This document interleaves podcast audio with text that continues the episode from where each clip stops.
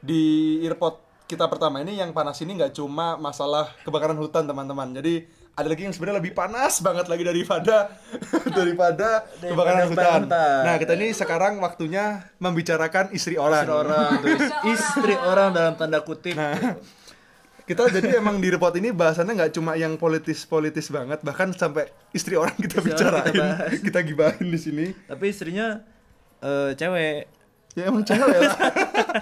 oh ya, nggak mesti ce- cewek ya, ya Iya, gimana ya? Ya, udah 2019 Open-minded, guys ya, Open-minded, 2019. iya. Nah, sebenarnya mungkin eh, kenapa kita bahas istri orang ini ya? Sebenarnya ini bukan istri biasa. Jadi em, yang kita mau bahas di sini adalah istri seorang diplomat AS. iya Nah, kenapa tuh kita pengen bahas istri diplomat AS nih? Nah, eh, pertama-tama kita bahas kalau istri itu eh bakal jadi seorang ibu ya gitu. nah, terus ini nih kalau misalnya di Indonesia itu eh ibu-ibu itu sering dijadikan meme kalau misalnya di jalanan gitu kan.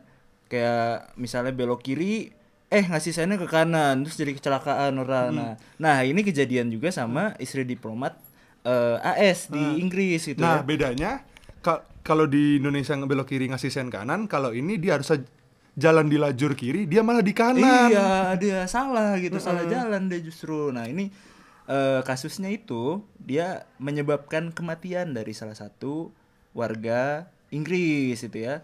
Namanya Dan. Mr. Mr. Dan. Harry Dan. Harry Dan. Dia eh, ketabrak oleh istri diplomat AS gitu Ah. pas naik mobil. Jadi eh, dia baru diidentifikasi kalau dia istri diplomat AS setelah eh, oleh polisi diwawancara gitu kan, langsung ketahuan. Oh, ini istri diplomat AS. Nah, terus uniknya apa sih gitu? Nah, oh. Maksudnya Adira yang nanya ke lu Oh iya. enggak dia tuh unik itu apa sih? Kayak gue itu harap dia lanjut gitu loh. Oh, iya, salah dia ya? tuh gimana sih? menanyakan.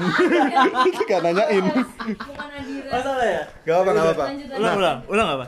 Lanjut aja Lanjut tadi tadi eh, uniknya apa sih? Uniknya apa kan sih? bisa Nah, tadi ada lahan kosong kan. Nah, Itu siapa yang Em, ngomong? Lanjut ya. aku dulu aku dulu aja. Aku dulu aja nggak apa nah em, jadi gini em, mungkin aku ceritakan dulu aja ya eh, gimana sih cerita kecelakaan ini. Nah sebenarnya dari eh, kecelakaan ini tuh kejadiannya pada tanggal 27 Agustus tahun 2019 jadi masih baru ini ya guys. Masih fresh.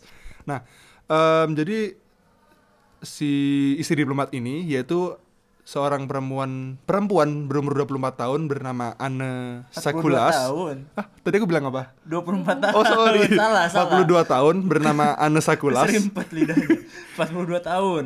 Ah, 42 tahun bernama Anne Sakulas itu dia eh, terlibat kecelakaan mobil yang menabrak motor Harridan di di Croughton, Northampton, Inggris. Nah, em, sebenarnya dia ini masih baru keluar dari Royal Air Force Base yang merupakan tempat salah satu pangkalan militer Amerika Serikat Militer, juga. ya. Jadi kayaknya eh, kejadian ini nggak jauh dari tempat di mana dia sebelumnya berada. Iya, betul. Nah, terus eh, di sini itu nggak sesederhana ketika misalnya yang menabrak itu adalah orang biasa gitu. Hmm. Karena ini dia adalah istri diplomat AS, terus dia nabrak orang yang hingga meninggal. iya hingga gitu. meninggal Nah, terus terus di negaranya sendiri Ah, gitu, iya. di negara orang itu. Nah, soalnya kalau ini ya, kalau kita semua tahu pada dasarnya kalau misalnya seorang diplomat termasuk kayak eh, anggota-anggota keluarga keluarganya, terutama keluarga intinya yang ikut dalam misi atau menjadi bagian dari misi diplomatis suatu negara, maka mereka eh, individu-individu ini memiliki diplomatic immu- immunity. Betul sekali. Nah, ini tercantum di pasal 39 atau artikel 39 di Vienna Vienna Convention, on Diplomatic Relations gitu. Nah, ini diratifikasi sama dua negara ini yang berhubungan, Amerika Serikat dan juga Inggris gitu loh. Nah, di eh, apa?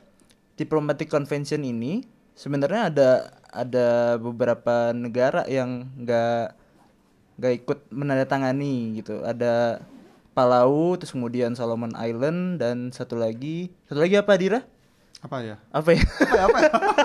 aku lupa apa lagi satu lagi ah iya satu lagi South Sudan atau Sudan Selatan gitu ya. Nah di sini kata si British Foreign Secretary eh, bilang kalau misalnya eh, dipo- eh, apa namanya diplomatic Diplo- immunity, immunity. ini, itu nggak berlaku ketika kasusnya adalah kasus eh, pidana gitu.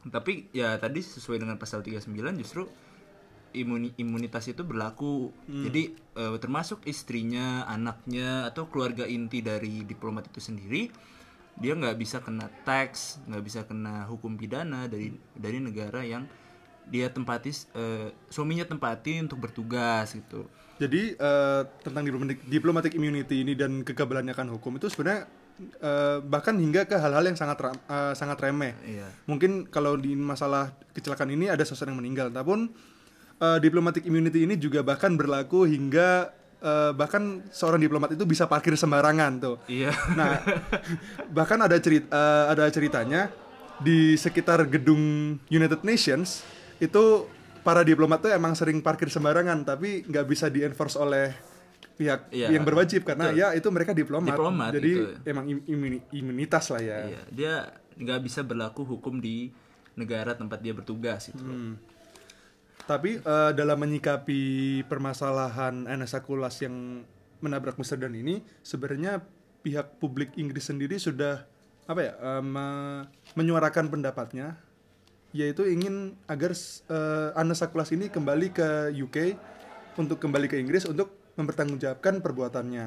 Nah, jadi eh, sebelum itu sebenarnya si Boris Johnson, Prime Minister dari UK ini yang baru kepilih, yang mirip Donald Trump, yang mirip Donald Trump ini sebenarnya udah minta ke eh, Trump untuk bisa ekstradisi dia gitu, ekstradisi dia untuk balik gitu kan, karena ini adalah termasuk hukum pidana. Jadi di antara Amerika Serikat dan Inggris itu terjalin perjanjian ekstradisi gitu, di mana kalau misalnya ada permintaan dari AS eh, untuk membalikan negara yang ada di eh bukan. Membalikan orang yang ada di negara lain ke AS itu kalau ada perjanjiannya bisa gitu kan. Tapi kalau misalnya nggak ada ya nggak bisa gitu. Nah si Boris Johnson udah bilang kayak gitu tapi eh, sama Trump enggak lah nggak usah di ekstradisi gitu kan. Eh, nanti dia bakal ikut kok ke investigasinya lebih lanjut. Jadi si Anne Sakolas ini berusaha untuk kooperatif di dalam investigasi kasus ini gitu loh. Jadi nggak nggak kabur gitu aja gitu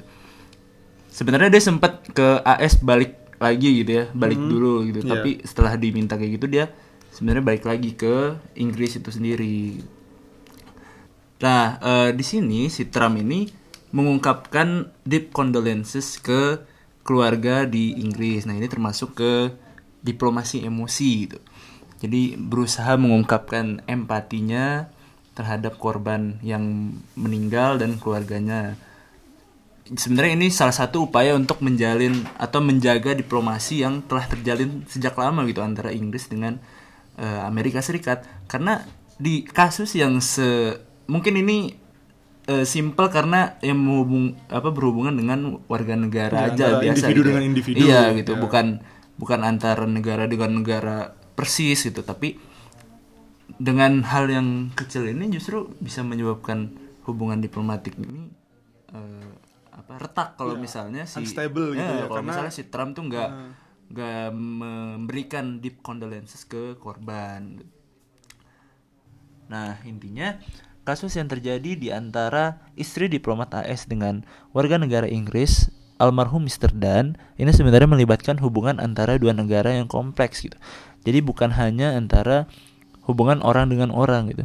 Karena sesuai dengan pasal 39 Vienna Convention on Diplomatic Relations, keluarga inti dari diplomat yang dalam kasus ini adalah istrinya itu mendapatkan hak imunitas. Jadi mereka keluarga inti itu tidak bisa dikenakan hukuman nasional di tempat anggota keluarganya bertugas. Namun, eh, ada etikat baik dari Presiden Amerika Serikat yaitu Donald Trump untuk menyampaikan condolences terhadap korban eh, yang merupakan bentuk diplomasi emosi agar hubungan antara AS dan Inggris tetap terjaga baik meskipun kasus eh, permasalahan diplomatic immunity ini telah terjadi. Ah, oh iya tambahan, sebenarnya AS ini bisa mencabut imunitas dari Anessa Kulas itu atau istri dari diplomat AS gitu. Tapi eh, mereka nggak mau dan lebih memilih untuk berusaha kooperatif dalam penyelesaian kasus. Jadi ya mungkin nanti di kelanjutannya mungkin akan terjadi ekstradisi dan mungkin juga tidak gitu.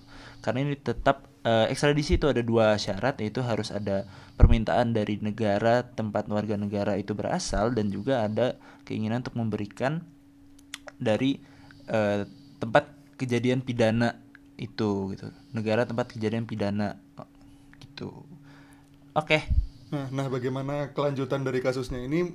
Ya kita bisa ya, kalian bisa ikutin sendiri aja. betul Ya, ini pasti ada pasti akan terus diupdate-update kok di berita-berita. Mungkin emang nggak sehot berita istri yang lain, tapi kali ini kayaknya cukup nih kita bicarain istri orang nih. iya Kita kembali kepada topik yang lebih jal- di jalan yang benar. Nah, nah di topik yang jalan di jalan yang lebih benar ini kita sudah mempersiapkan pembahasan mengenai perang perang. ya Perang apa tuh? perang dugong Hah? oh salah ya perang dagang salah perang dagang maksudnya perang dagang antara Amerika Serikat dengan eh Amerika, Amerika Serikat salah ya oh iya antara Jepang. Jepang Nah, dengan Korea Korea, Selatan. Selatan. eh bukan Korea Selatan karena di dalam hukum tidak ada Korea Selatan ya ada ya tuh? Republik Korea Wede, oke. ya nanti akan selanjutnya akan dibahas oleh teman kita yang bernama John. Nanti akan mengisi podcast mengenai wibu versus K-pop. Sekian